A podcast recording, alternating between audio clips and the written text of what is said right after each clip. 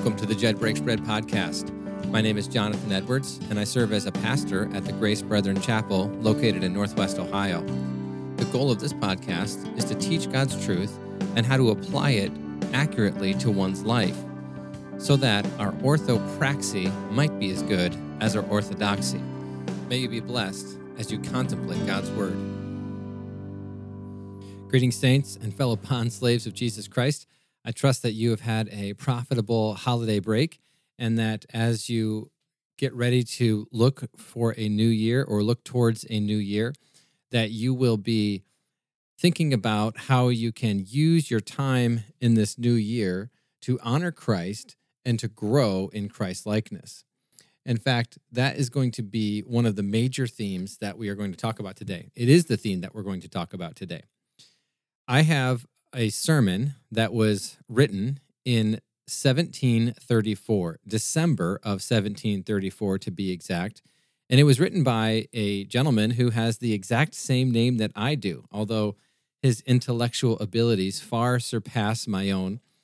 Yes, I'm talking of the original Jonathan Edwards, Pastor Jonathan Edwards, who pastored a church in Northampton, Massachusetts during what is most commonly known as the Great Awakening, or one of the Great Awakening periods in American theological and practical history. This was a movement that really touched literally thousands of people uh, in the early to mid 1700s. And so today, for you, I have curated a sermon from Pastor Jonathan Edwards, and it is called The Preciousness of Time.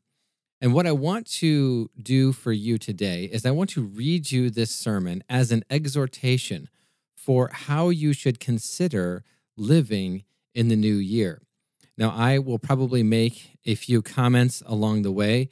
I have edited this sermon for um, understandability for a modern audience, but this sermon is Jonathan Edwards' work and Jonathan Edwards' ideas. All right, so the sermon is based on Ephesians 5:16, but I'm going to read verses 15 and 16 to help you understand the context. Paul begins by saying this in verse 15, and I'm reading out of the New American Standard version of the Bible. He obviously preached out of the King James version because that's the English version that was common at his day. So if you're following along in the KJV, it's a little different. The scripture quotations in the sermon a little different, but here we go in the NASB.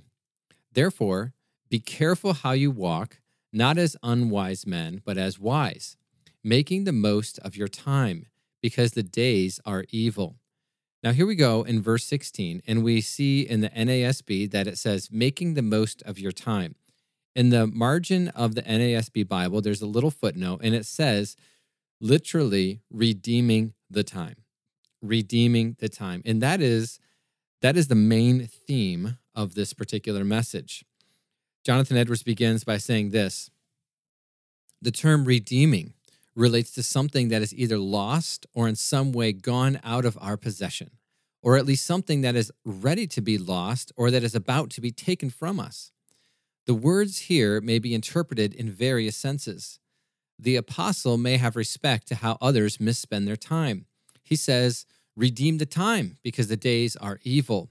And the days being evil, ye see others lavish away precious time, but do you endeavor to redeem it? Or he may have respect to their past loss of time. The apostle puts the Christian Ephesians in mind, how in time past they may have misspent their precious time. For ye were sometime in darkness, but now are ye light in the Lord. Ephesians 5 8 he may be advising them to now redeem that time. Or he may have respect to the great danger of time being lost by reason of the days being so evil. And we can certainly identify with that statement. It being so, there was abundant temptation to an ill improvement of time. If they did not take great care, time would slip out of their hands and they would have no benefit by it. They had need, therefore, to walk circumspectly, not as fools, but as wise, as it is found in the foregoing verse, that they might save their time.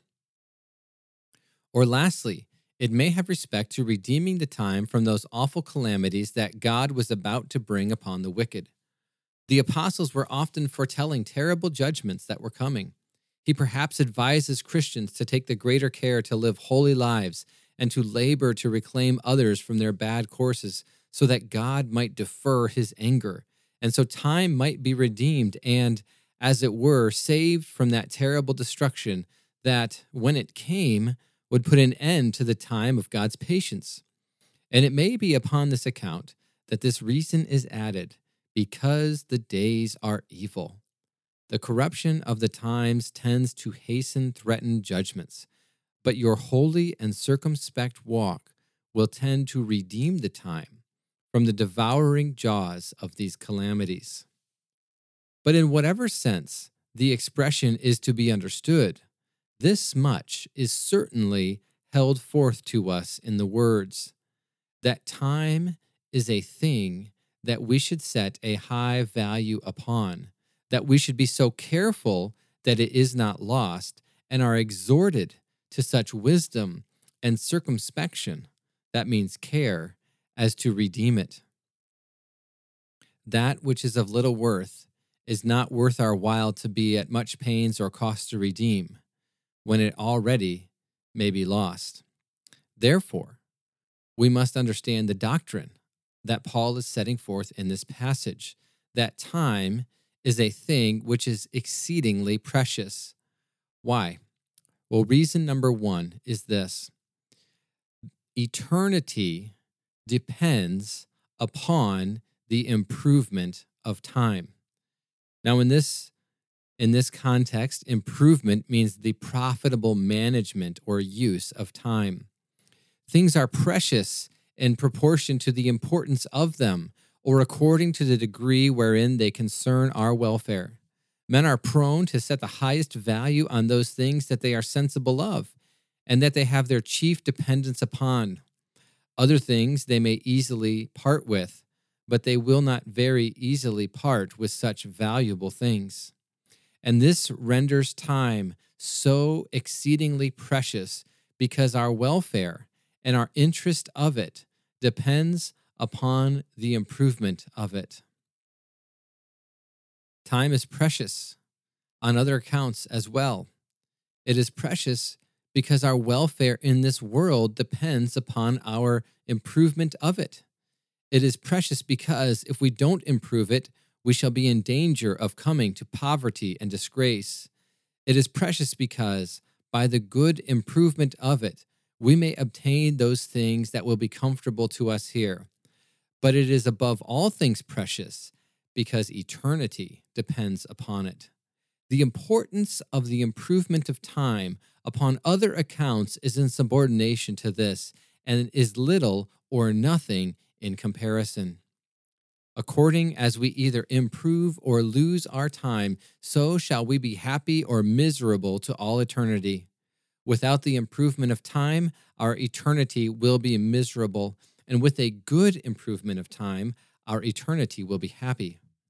Gold and silver are esteemed precious by men, but they are of no worth to any man, but only as he thereby has an opportunity, either of avoiding or removing some evil or possessing himself of some good. If a man has never so much silver or gold, if it gives him no opportunity either of avoiding any sort of evil or procuring any good, it is of no worth to them.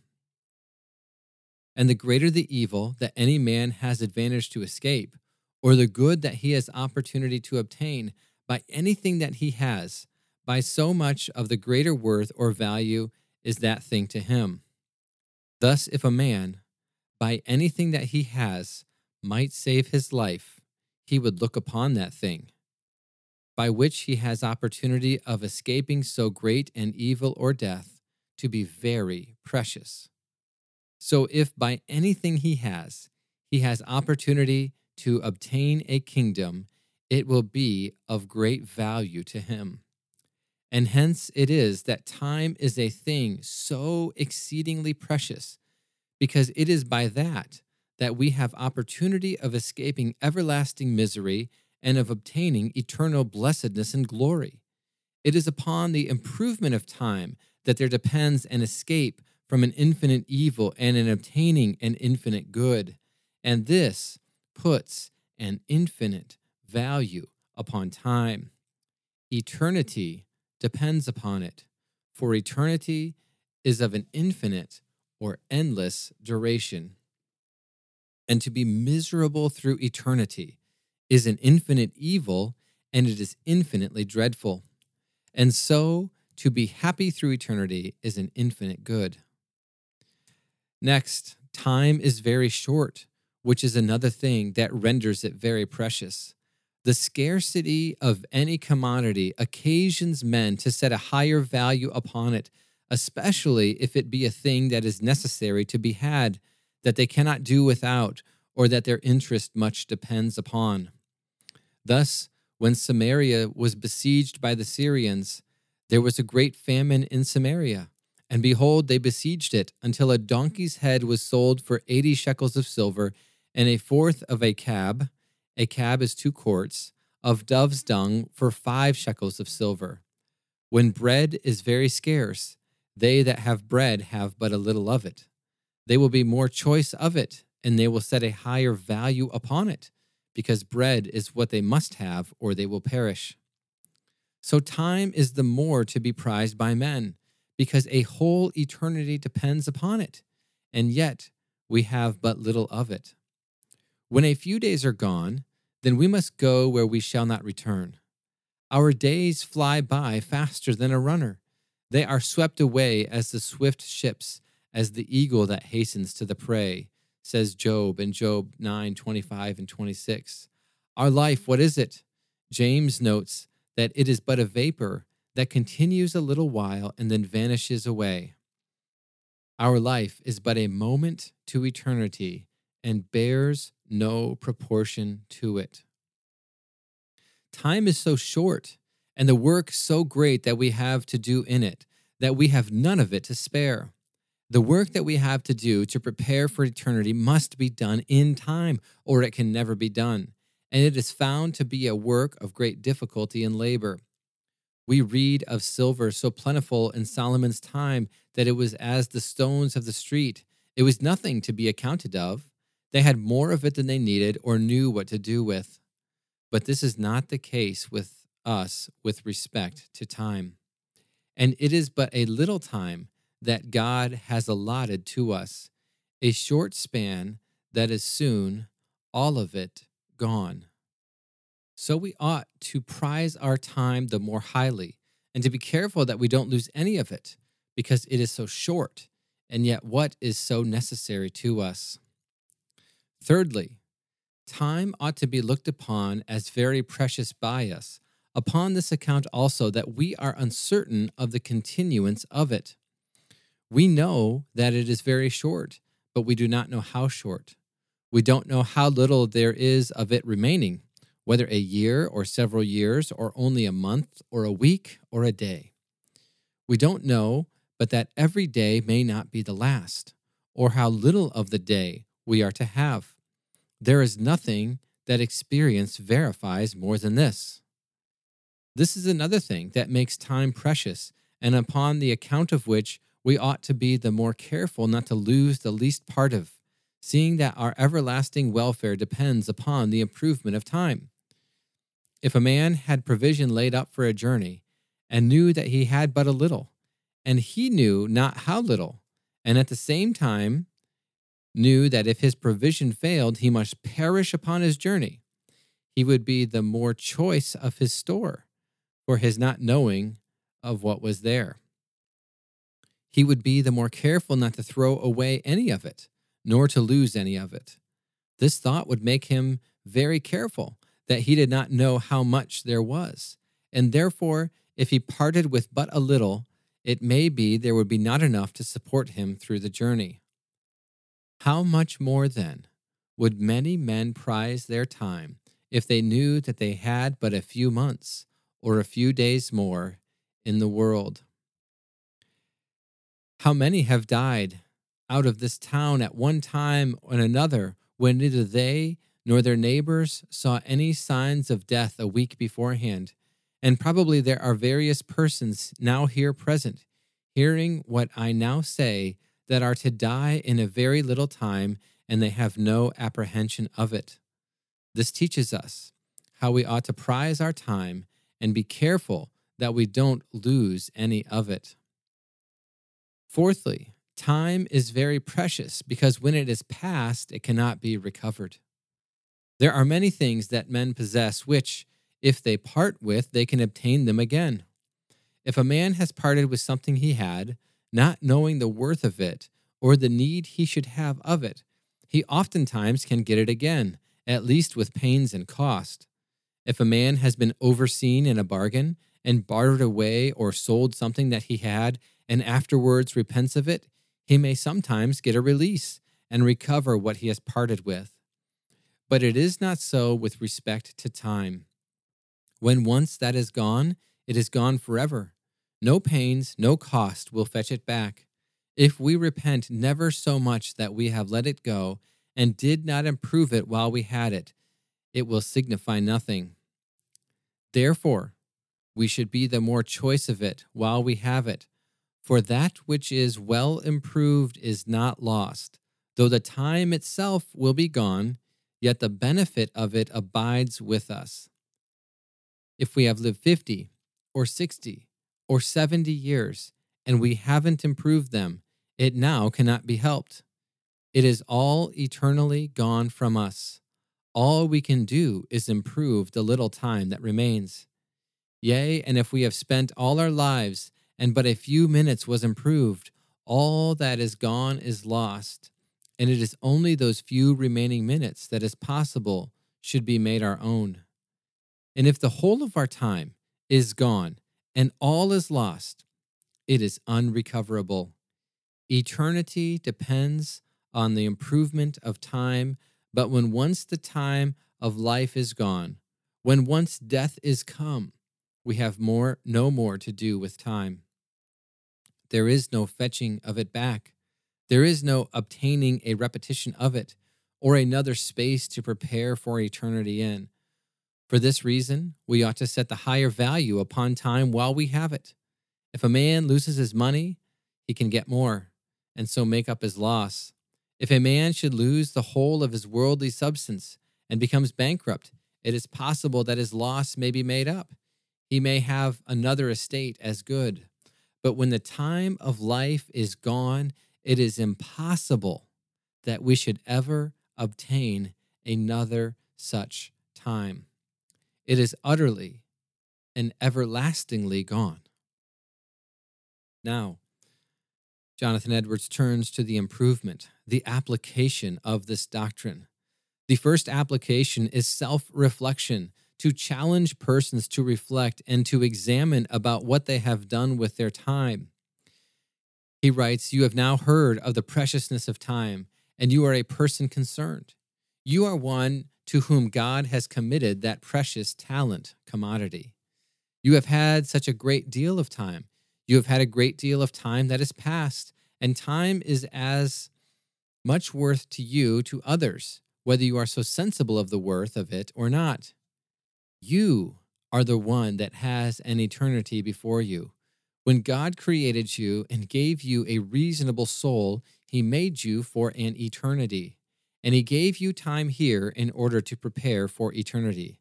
And your future eternity depends on the improvement of time.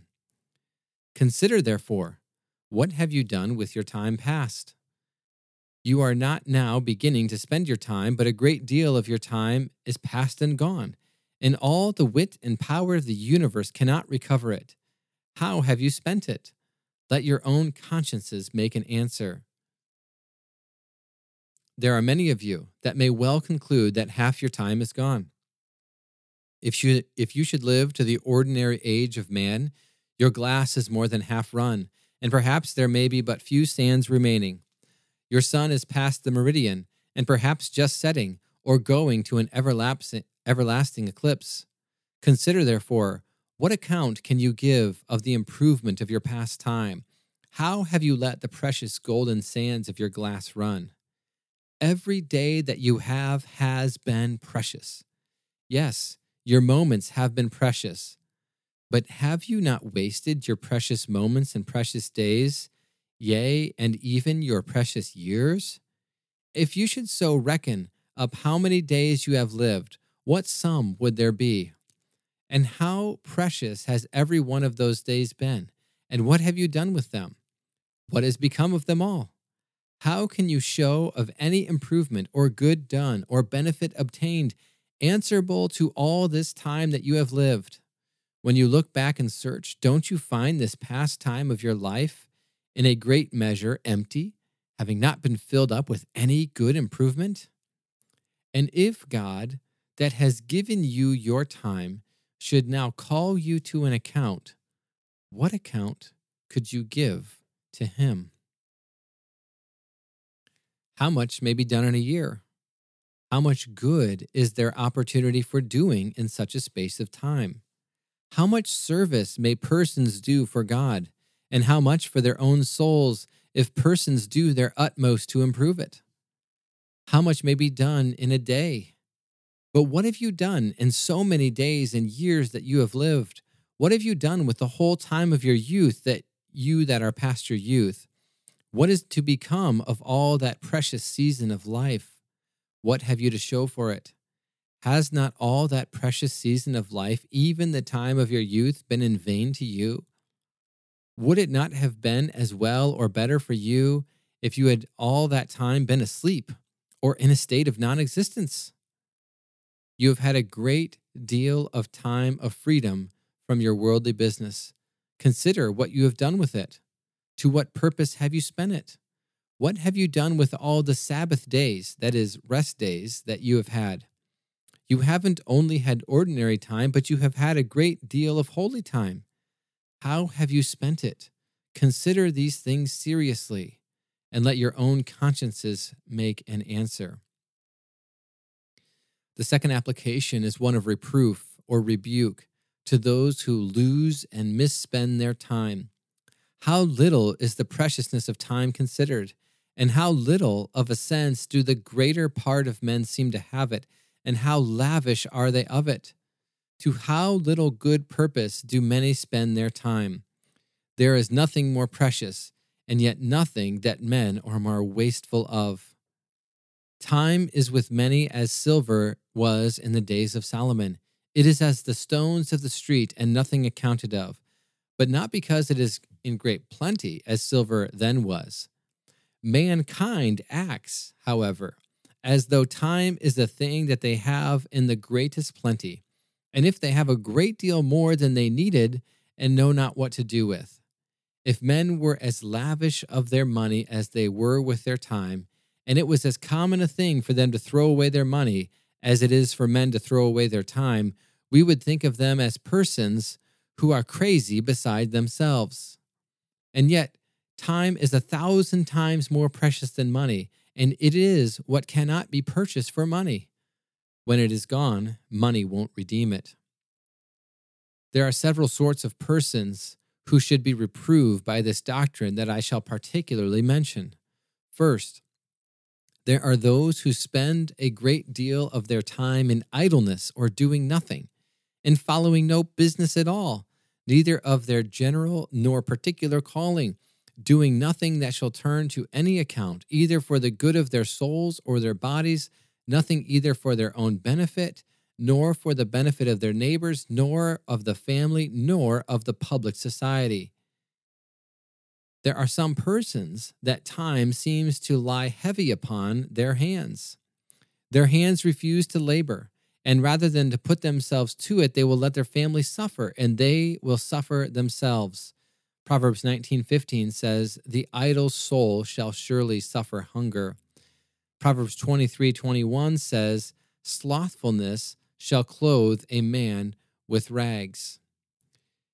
The direction of the apostle is, as in Ephesians 4:28, that we should labor, working with our hands the thing that is good that we might have to give to him that needs. But instead of having anything to give to him that needs, they do but waste what they have. Secondly, those persons that are reproved by this doctrine are those who spend their time in wicked works, who don't merely spend their time doing nothing to any good pers- purpose, but they spend it to do ill purposes. They do not only lose their time that is so precious, but they do worse than lose it. They do themselves and others hurt with it. Time is precious, as we have heard, because eternity depends upon it by the improvement of time. We have opportunity of escaping eternal misery and obtaining eternal blessedness. But those that spend their time in wicked works, they not only neglect to improve their time to obtain eternal happiness or to escape eternal damnation, but they spend it to a quite contrary purpose to increase their eternal misery, to render their damnation the more heavy and intolerable. What mournful ways are these of spending time that is so precious, as we have heard? This is not only the wasting of time, it is a worse way of abusing time than a mere wasting of it. Those that spend much of their time in wickedness, if ever they should reform and set about a contrary improvement of time, would find not only that they have wasted their past time they spent in wickedness, but they have made additional work for their remaining time. It will probably take up more time for them to seek repentance. They have contracted those ill habits that will take time for them to mortify and subdue. Sin is a great devourer of time. If we look abroad in the world and consider how men behave themselves, alas, how much time is spent in sin, how much of the life of men is spent in it, and how much the greater part of men spend all their time in it. Time, as it is spent, is good for nothing to them. Thirdly, those who are reproved by this doctrine, who spend their time only in worldly pursuits, neglecting their souls, such as these do lose their time. Let them be never so diligent in their worldly business, though they may be careful not to let any of their time pass by, but so that it may some way or another turn to their worldly profit. Time was given in order to possess eternity. It was designed for a space of probation for eternity. And thence it is that time is so precious, even because eternity depends upon it. And therefore, if men don't improve their time to the purpose of eternity, they lose it. They frustrate the end for which time was given them. They that improve time only for their benefit, in time do lose it because time was not given for itself, but it was given for that everlasting duration that succeeds it. Therefore, those whose time is taken up only in caring for the world, in inquiring what they shall eat and drink, in contriving to lay up for themselves treasures on earth, how to enrich themselves, or how to make themselves great, or how to live in comfortable and pleasant circumstances while here, and busy their minds and employ their strength only in those things and have the stream of their desires and affections to those things, they lose their precious time. All that time is lost that men may have spent only to such purposes, though they may thereby have made for themselves fair estates and have obtained never so much of the comforts, advantages, and honor of the world. Now, finally, we come to the third application, which is an exhortation to improve mind to the greatest amount that we are able. Consider that we have discussed the preciousness of it, how much depends upon it, how short and uncertain it is, and how irrecoverable it will be when gone. Make these things the object of much of your meditations. If you have a right conception of these things, you will be more choice of your time than your most fine gold. What he means by that is you will use your time more wisely and more discerningly than you will spend your money. Every hour and every moment will seem precious to you. First, consider this that you are accountable to God for your time. We are God's servants, and as a servant is accountable to his master, how he has spent his time when he has set him forth to work, so we are accountable to God. Our time is God's much more than a servant's time is his master's. Secondly, we must consider how much time we have lost already. We have a greater need of diligently improving the remaining part of our time, for we have already lost and already spent so much time in other pursuits. You ought to lament and mourn over your lost time. But that is not all that you must do. You must apply yourself the more diligently to improve the remaining part of your time, that you may, as it were, redeem what time has been lost. And you that are considerably advanced in the day of life, and have previously spent your time in vanities and worldly cares, and lived in a great measure negligent of the interest of your soul, may well be terrified and amazed when you think how much time you have lost and have squandered away to no purpose. You, therefore, must consider how to diligently spend the remaining hours of your time for these three reasons. Number one, your opportunity is so much shorter. Your time at longest is very short, as has been shown already. But if you consider what has been lost, how much shorter is it? Therefore, you must take advantage of the opportunities while you have them. Secondly, you have the same amount of work to do that you had to do at the first, but you are under greater difficulties. You have done nothing at all of your work before this. All of it remains to be done, and you have greater disadvantages and difficulties than you would have if you had started earlier, so that the time that you have to do your work in hasn't only grown shorter, but also your work has grown greater. As your time shortens, your work that you need to do in time grows greater. You haven't only the same work to do, but you have more work. For while you have lost your time, you haven't only shortened it, but you have been making more work for yourself. And thirdly, to those of you who are advanced in age and are considering the use of your time, that those years that you have already lost was the best of the time that you have already had. The first of a man's time is the best of his time. In other words, the first after he comes to the exercise of reason. So, what Jonathan Edwards is saying is in your early and young adulthood, you have the best of your time. Why? Because you are capable, you have energy, you have endurance, you have a desire and motivation. And if you squander the time of your younger years, it is that much harder to make up for it in your later years. Therefore, God calls you to rouse yourself up and apply yourself to your work. And should you not hearken to his counsel in this great affair rather than submit to your mortal enemy, the devil? Thirdly, when it comes to application, consider how some value their time when it comes near the end of their time. What a sense sometimes have poor sinners when they are upon their deathbeds of the preciousness of time. Such have sometimes cried out, Oh, a thousand worlds for an inch of time. Then time appeared precious to them indeed.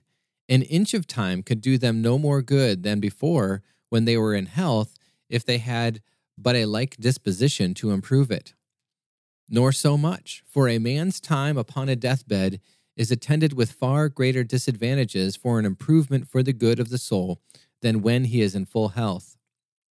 But the near approach of death makes them sensible to the inestimable worth of time.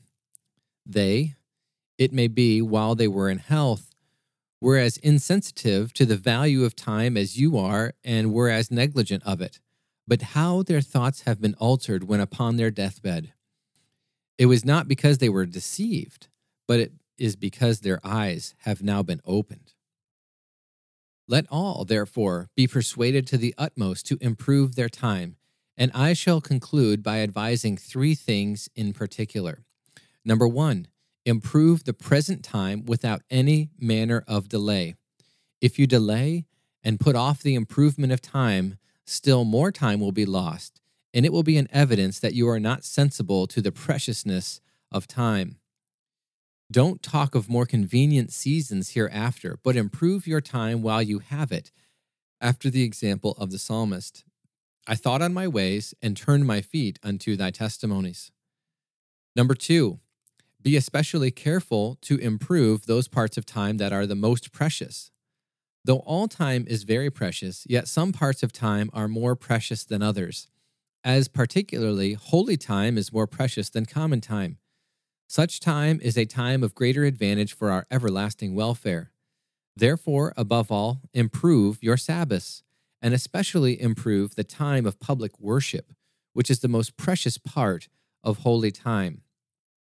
Don't lose your time, either in sleep or in carelessness, inattention, or wandering imaginations. Thirdly, improve your time of leisure apart from your worldly business. Many persons have a great deal of such time, and all have some. Such time may be improved to great advantage if persons are disposed to it. Such time, wherein we are most free from cares for the body and business of our outward nature, is a happy opportunity for the soul. There is no necessity of spending such times in idleness because you have no worldly business to do. Therefore, don't spend such times unprofitably, and so as you can give no good account thereof to God. Don't waste away these long winter evenings wholly in idle, unprofitable talk by your own or your neighbor's firesides, nor in useless diversions and amusements. Diversion should be used only in subservience to business. So much should be used, and no more, as does fit the mind and body for the work of our general and particular calling. You may profitably spend the time in talking with religious persons of things of the greatest importance in prayer and meditation and of the reading of profitable books. And if you don't have such books, then get them. Don't straighten yourself for advantages for your soul, though you straighten yourself for other things. You have a need to improve every talent, advantage, and opportunity to your utmost while time lasts. For it will soon be that it shall be said concerning you, according to the oath of the angel, that which we read in Revelation 10 5 and 6. And the angel which I saw stand upon the sea and upon the earth lifted up his hand to heaven and swore by him that lives forever and ever, who created heaven and the things that therein are, and the earth and the things that therein are, and the sea and the things that there are in, that there shall be time no longer. All right, well, that concludes this sermon on the preciousness of time. And I hope that despite the nearly 300 years of time that separates the original hearers of this sermon and you, I hope and I pray that you are challenged and blessed by this incredible truth written by one of the greatest theologians in the history of America and possibly in the history of the church. May you consider well how you use your time in 2024. And may you make the best improvements of your time, knowing that our time and the use of it is something that counts for eternity. God bless you.